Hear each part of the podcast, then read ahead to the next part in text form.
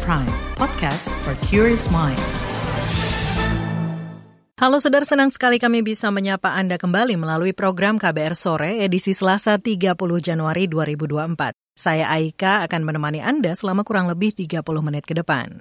Saudara, sore ini kita akan membahas skema pembayaran biaya uang kuliah tunggal UKT di puluhan perguruan tinggi dengan menggandeng perusahaan jasa pinjaman daring atau pinjaman online. Kerjasama itu dinilai bakal membebani mahasiswa, padahal mahasiswa mengharapkan adanya keringanan dalam pembayaran uang kuliah. Selain itu, solusi pembayaran uang kuliah tunggal menggunakan dana dari pinjol bagi mahasiswa kurang mampu juga dianggap bertentangan dengan prinsip perguruan tinggi yang inklusif. Apakah kerjasama kampus dengan perusahaan pinjol dapat dijerat hukum? Bagaimana seharusnya perguruan tinggi melindungi mahasiswanya dari jeratan utang berbunga? Selengkapnya kita bahas di KBR sore.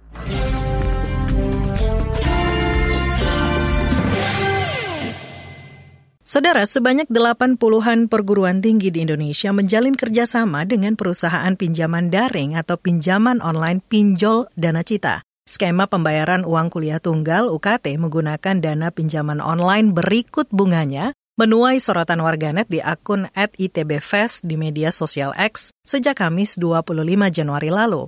Protes juga disampaikan langsung mahasiswa Institut Teknologi Bandung ITB ke pihak rektorat lewat aksi demonstrasi pada Senin siang kemarin. Para mahasiswa menuntut pihak kampus tidak mengeluarkan kebijakan yang memberatkan mahasiswa. Para pengunjuk rasa meminta pihak rektorat menghapus kerjasama dengan perusahaan pinjol. Mereka juga meminta kampus memaksimalkan skema keringanan dan cicilan UKT dan beasiswa. Saudara tidak hanya ITB, perguruan tinggi negeri lainnya yang juga menjalin kerjasama dengan perusahaan pinjol sebagai opsi pembayaran uang kuliah tunggal adalah Fakultas Ekonomika dan Bisnis di Universitas Gajah Mada UGM Yogyakarta. Sekretaris UGM sekaligus pakar hukum tata negara Andi Sandi Antonius Tabusasa Tonra Lipu mengklaim kerjasama lembaga pendidikan dengan perusahaan pinjol tidak melanggar hukum. Peraturan itu kalau saya lihat dari PKS-nya sebenarnya itu kan menawarkan dalam tanda quote ya jasa ya Mbak. Eh, perkara kemudian itu mau digunakan jasa itu iya atau tidak itu kan lebih pada choices pribadi seseorang. Untuk itu kita juga aware dengan hal-hal itu. Makanya kemudian teman mahasiswa yang akan menggunakan itu kita berikan apa eh, literasi yang cukup. Tetapi kan tidak dalam posisi kemudian UGM melarang orang menggunakan jasa mana pun. Nah dari aspek legal sebenarnya kalau dilihat ini seperti kerjasama biasa untuk di lingkup UGM memang sangat umum karena baru MOU. Nah memang yang spesifik gitu yang sudah menggunakan itu itu malah di Fakultas Ekonomika dan Bisnis, tidak tidak ke apa secara, secara UGM. Sandi menambahkan dari total 66 ribu mahasiswa aktif, hanya 33 mahasiswa yang memanfaatkan pinjol dana cita. Sebagian besar penggunanya adalah mahasiswa pasca sarjana dari Fakultas Ekonomika dan Bisnis. Menurut Sandi, Pembayaran dengan menggunakan dana pinjol merupakan opsi terakhir yang mulai berlaku sejak Agustus 2022. Penentuan besaran biaya uang kuliah tunggal disesuaikan kemampuan keuangan mahasiswa disertai sejumlah dokumen kelengkapan seperti pembayaran listrik, slip gaji orang tua, dan lain-lain. Ketika ada uang kuliah tunggal itu tidak disetujui ataupun uh, tidak pas dengan kondisi ekonomi dari mahasiswa kami, mereka punya mekanisme yang kami sebut dengan mekanisme semacam banding gitu ya. Ketika uh, setelah ditetapkan uang kuliah tunggalnya, mereka masih bisa dalam tanda quote men-challenge itu bahwa ini uh, perlu penyesuaian lagi gitu. Itu filter pertama. Filter yang kedua gitu, kalaupun kemudian mahasiswanya itu tetap tidak bisa untuk membayar itu ada mekanisme kita mencarikan beasiswa ataupun uh, baik itu dari perusahaan, dari alumni gitu ya, ataupun dari ada donatur-donatur. Sekretaris UGM Andi Sandi Antonius Tabusasa menyatakan UGM tetap berkomitmen mendukung pendidikan mahasiswa yang kurang mampu. Meski begitu, ia tidak menampik ada kondisi dilematis sebagai lembaga pendidikan yang inklusif di tengah keterbatasan finansial lembaga.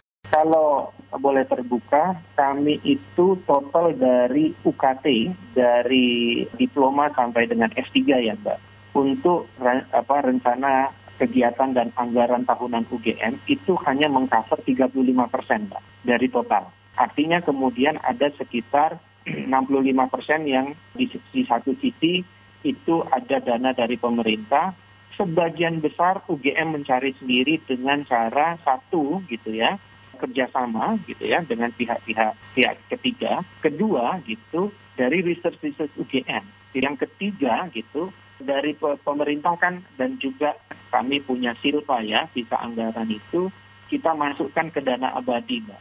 Nah pengelolaan dana abadi itulah yang kemudian e, menjadi salah satu penopang dari proses pembiayaan di UGM. Memang dilematis gitu, memang dilematis. Tetapi sebagai institusi pendidikan kami tidak akan berhenti hanya karena uh, apa urusan apa namanya supporting dari sisi finansial.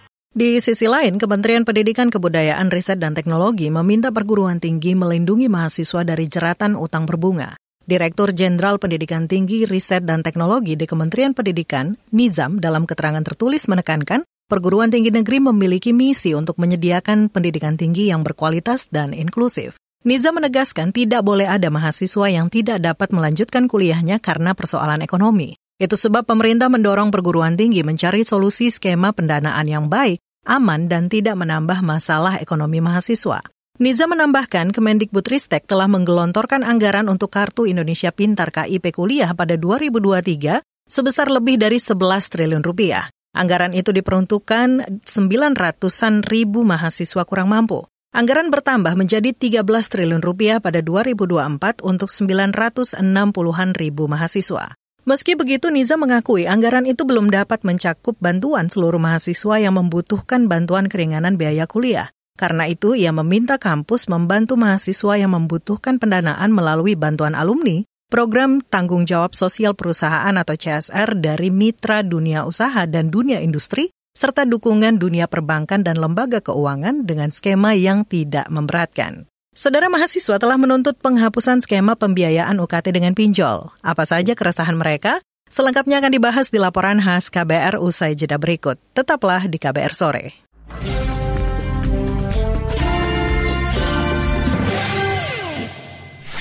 Commercial break. Commercial break.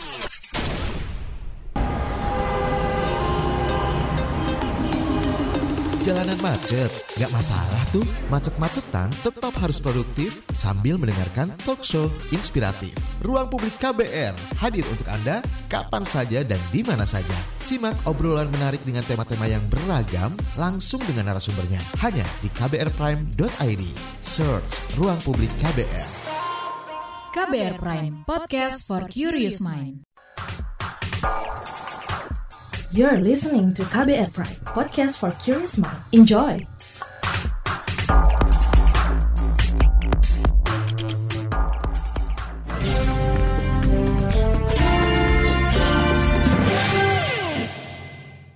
Saudara pelunasan uang kuliah tunggal atau UKT di kampus menggunakan aplikasi pinjaman online atau pinjol menuai protes di kalangan mahasiswa dan kritik dari parlemen. Lantas apa respon dan langkah mereka? Selengkapnya simak laporan khas KBR disusun jurnalis Syafira Aurelia.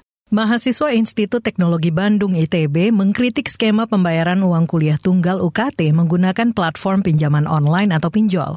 Skema pembayaran itu dilakukan ITB bekerja sama dengan pinjol Dana Cita yang menghitung cicilan plus bunga yang harus dibayarkan mahasiswa. Ketua Kabinet Keluarga Mahasiswa KM ITB 2023-2024, Yogi Syaputra mengatakan, Skema ini memberatkan dan bukan solusi baik yang ditawarkan kampus. Yang kemudian di situ setelah coba teman-teman kami selidiki, ternyata memang Dana Cita ini benar bisa memberikan bantuan dana sebesar uh, sesuai dengan UKT ITB 12,5 juta dengan pembayaran sejumlah 15,5 juta yang dibayarkan pada 12 bulan kemudian. Yogi menyebut saat ini terdapat ada 120 mahasiswa menunggak UKT. Mereka terancam tidak bisa mengikuti kuliah.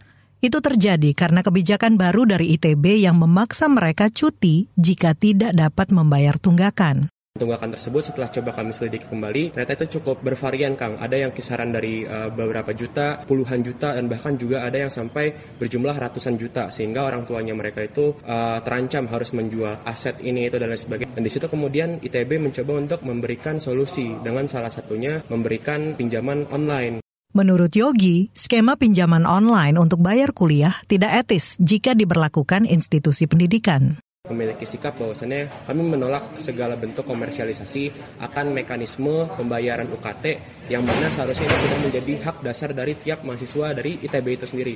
Karena kita selalu dibilang oleh senior-senior kami, kami selalu dikatakan oleh uh, abang kakak kami bahwasannya tidak ada sejarahnya di sini ITB tidak membolehkan uh, mahasiswa untuk berkuliah karena masalah finansial. Ia mengkritik kebijakan tersebut, apalagi dilakukan bekerja sama dengan platform yang menerapkan bunga cukup tinggi dan memberatkan. Baru kali ini hal ini terjadi dan maka dari itu teman-teman dari KMITB di sini menyatakan menolak dengan tegas. Skema pembayaran UKT dengan pinjol lantas menuai protes. Protes dilakukan para mahasiswa di depan gedung Rektorat ITB di Jalan Taman Sari, Kota Bandung kemarin. Aksi diawali ratusan mahasiswa dengan berjalan dari kampus ITB Ganesha menuju gedung rektorat. Namun, upaya dialog mahasiswa ITB dengan rektorat berakhir deadlock alias buntu.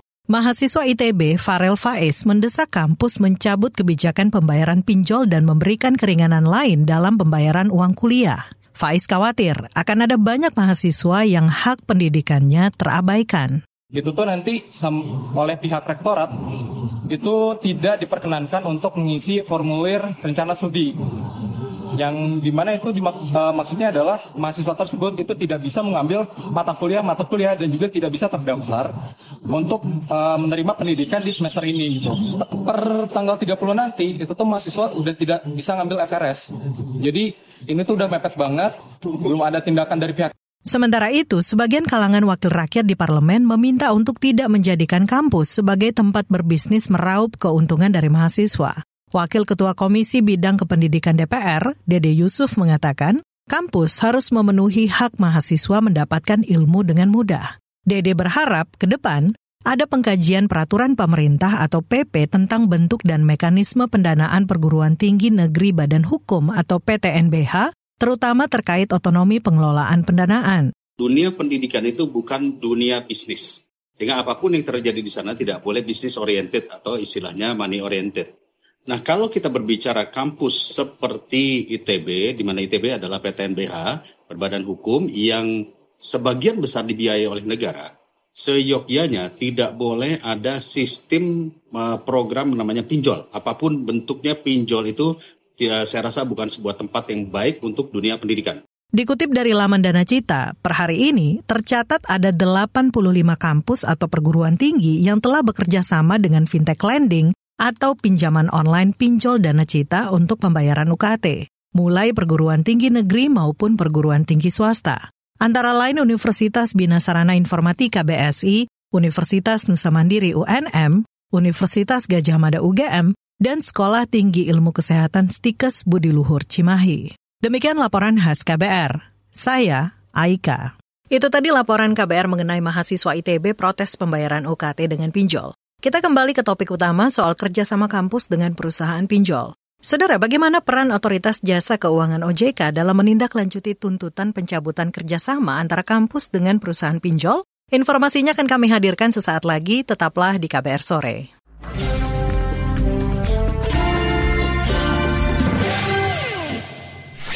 Commercial break. Commercial break. Buat kamu yang always hektik, apalagi di kantor yang toxic, working gak ending-ending, ditambah si bos yang grumpy, bikin salty. Apaan tuh artinya, Neng? Artinya si bos cerewet dan bikin bosen. Oh. Join yuk di KBR Pagi, siaran pagi radio paling update, menghadirkan berbagai informasi yang paling update dan terkini, ditambah playlist yang lit and chill. Apaan lagi ini artinya, Neng? Ih, rese. Artinya keren dan menyenangkan. Oh iya iya. Simak KBR Pagi setiap Senin sampai Jumat, mulai pukul 7 pagi, di radio jaringan KBR dan podcast kbrprime.id. You're listening to KBR Pride, podcast for curious mind. Enjoy!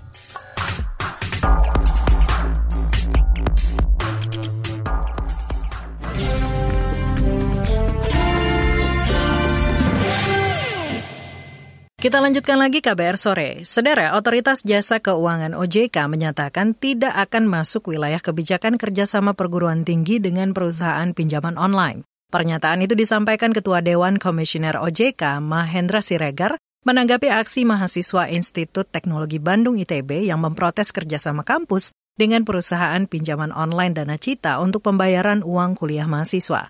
Mahendra Siregar mengatakan Dana Cita merupakan platform pinjol berizin dan telah melakukan kerjasama serupa dengan beberapa perguruan tinggi. Kami dapat respon bahwa untuk spesifik kasus yang kami menduga ini terjadi di salah satu universitas di Indonesia yang beberapa waktu ini eh, beritanya marak dan terkait dengan eh, salah satu perusahaan peer-to-peer lending dapat kami sampaikan bahwa yang terkait dengan eh, PT Inclusive Finance Group atau Dana Cita itu adalah perusahaan yang memiliki izin yang sah diterbitkan oleh OJK. Berkaitan dengan fasilitas pinjaman yang diberikan kepada uh, mahasiswa di ITB.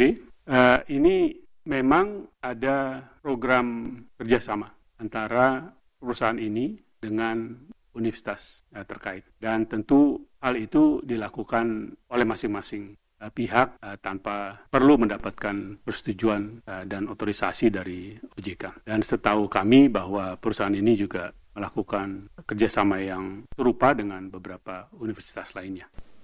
Ketua Dewan Komisioner OJK, Mahendra Siregar memastikan telah memanggil Dana Cita untuk mendalami dugaan pelanggaran yang dilakukan pelaku usaha jasa keuangan tersebut. Perlu digarisbawahi bahwa kalau terkait dengan pembiayaan uang kuliah, apakah memang sebaiknya menggunakan fasilitas pinjaman dari P2P lending, tentunya adalah pilihan yang ditetapkan atau dilakukan oleh masing-masing mahasiswa. Namun kami sebagai regulator telah memanggil PT Dana Cita ini untuk mendalami apakah ada hal-hal yang dilanggar terkait dengan proses penetapan pihak yang dapat diperkenankan untuk melakukan pinjaman dan apakah ada hal-hal yang dilanggar berkaitan dengan langkah-langkah terkait dengan pengembalian dari utang itu. Kami terus akan melakukan pengawalan terhadap hal ini dan secara langsung juga meminta kepada perusahaan bersangkutan untuk tetap memperhatikan dan menjalankan dengan baik seluruh proses kehati-hatian dan transparansi dalam penyaluran pembiayaannya. Dan lebih penting lagi juga adalah meningkatkan edukasi kepada mahasiswa mengenai hak, kewajiban, dan risiko dari konsumen. Tentu termasuk juga mengetengahkan aspek pelindungan konsumen. Mahendra menyatakan bakal berkoordinasi dengan pemerintah untuk mencarikan alternatif lain untuk membantu pembiayaan kuliah mahasiswa yang terlibat skema pembayaran tersebut.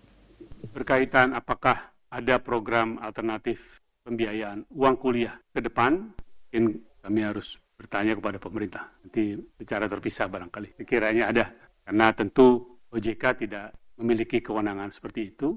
Kami hanya mencatat bahwa memang ada program beasiswa yang diberikan oleh beberapa lembaga jasa keuangan tertentu, tapi uh, saya rasa jumlahnya terbatas. Yang menjadi perbedaan penting dari apa yang biasa dikenal dengan istilah bahasa Inggrisnya student loan dengan apa yang diberikan fasilitasinya oleh perusahaan peer-to-peer lending adalah kalau untuk student loan Bob, biasanya program pengembaliannya dilakukan setelah mahasiswa lulus dan bekerja. Sedangkan untuk P2P lending, sesuai namanya P2P lending, tentu ada syarat dan kondisinya yang harus dipenuhi sesuai dengan kesepakatan dari kedua pihak. Itu tadi Ketua Dewan Komisioner OJK Mahendra Siregar. Saudara, apakah kerjasama perguruan tinggi dengan perusahaan pinjol melanggar hukum? Apa saja bentuk keringanan yang seharusnya dilakukan kampus untuk meringankan beban biaya kuliah mahasiswanya? Selengkapnya sesaat lagi di KBR Sore.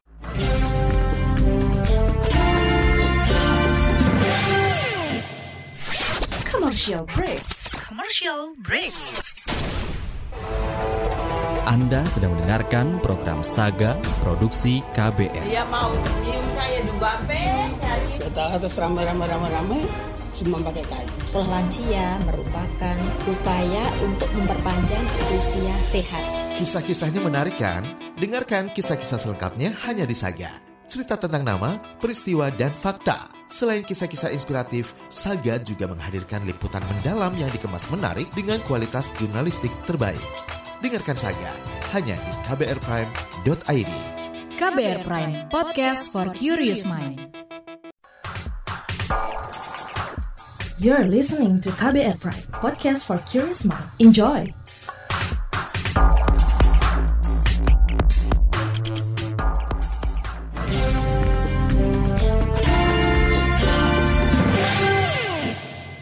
Anda masih mendengarkan KBR Sore. Saudara, sebagian kalangan pengamat pendidikan menilai kerjasama antara kampus dengan lembaga pinjol bertentangan dengan Undang-Undang Pendidikan Tinggi. Pengamat pendidikan Doni Kusuma mengatakan, kerjasama itu bakal berdampak buruk kepada mahasiswa. Lantas, apa usulan pengamat pendidikan untuk meringankan kesulitan mahasiswa dalam pembiayaan uang kuliah? Berikut wawancara jurnalis KBR Rangga Sugeri dengan pengamat pendidikan Doni Kusuma terkait kerjasama kampus dan pinjol. Penilaian Bapak bagaimana ya Pak?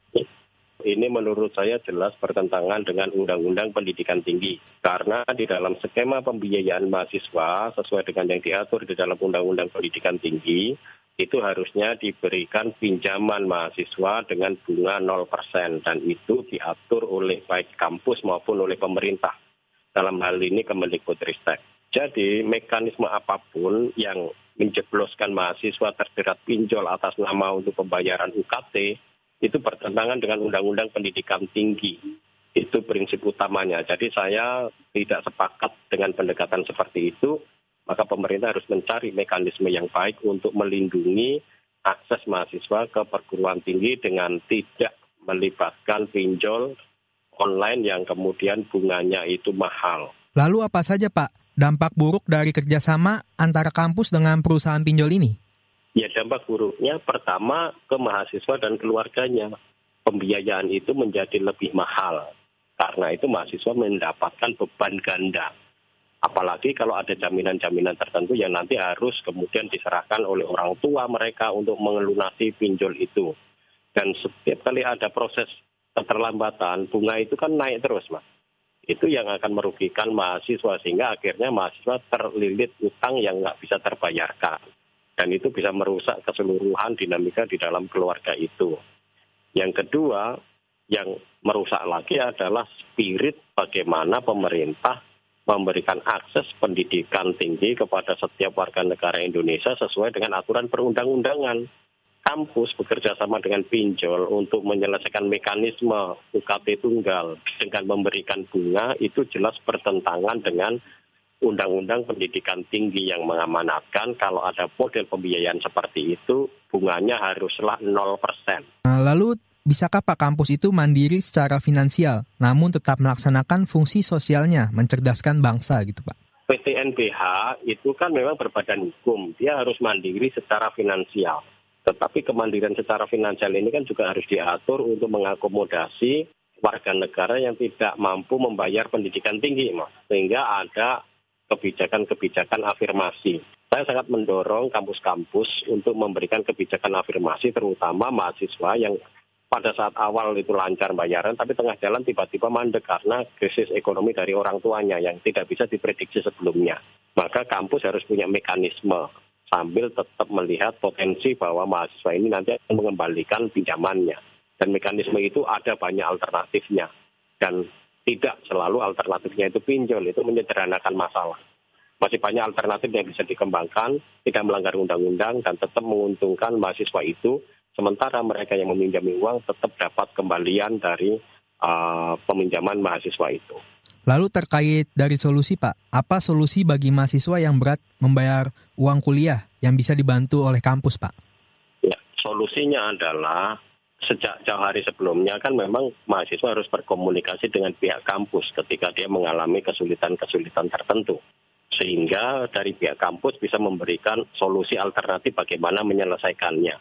Salah satu cara yang saya usulkan adalah seperti yang terjadi di luar negeri, untuk mahasiswa itu selalu akan ada kesempatan untuk kuliah sambil bekerja. Jadi dia diberi porsi untuk seminggu berapa jam untuk bekerja membantu di sekitar kampus dan dengan cara itu dia memperoleh tambahan uang saku yang nanti akan dipakai untuk proses uh, pengembalian uh, hutangnya itu. Gitu. Itu bisa. Jadi harus ada mekanisme itu di dalam kampus yang jelas aturannya mahasiswa uh, berapa jam per minggu boleh bekerja dan setiap jamnya dihargai berapa sehingga itu akan membantu mahasiswa untuk bisa menyelesaikan pekerjaan-pekerjaan atau kuliahnya dengan baik. Itu tadi perbincangan jurnalis KBR Rangga Sugeri dengan pengamat pendidikan Doni Kusuma. Saudara perusahaan pinjol Dana Cita mengenakan biaya 1,75 persen. Di ITB ada 120 mahasiswa yang terbebani tunggakan uang kuliah tunggal atau UKT. Alhasil, sekitar 120 mahasiswa ITB itu dikatakan terancam tidak bisa mengikuti kuliah karena kebijakan baru ITB memaksa mahasiswa untuk cuti saat mereka tidak bisa melunasi tunggakan tersebut. Dan saudara informasi tadi menutup jumpa kita di KBR Sore edisi Selasa 30 Januari 2024. Pantau terus informasi terbaru melalui situs kbr.id, Twitter kami di akun @beritaKBR, serta podcast di kbrprime.id. Saya Aika bersama tim yang bertugas undur diri. Salam.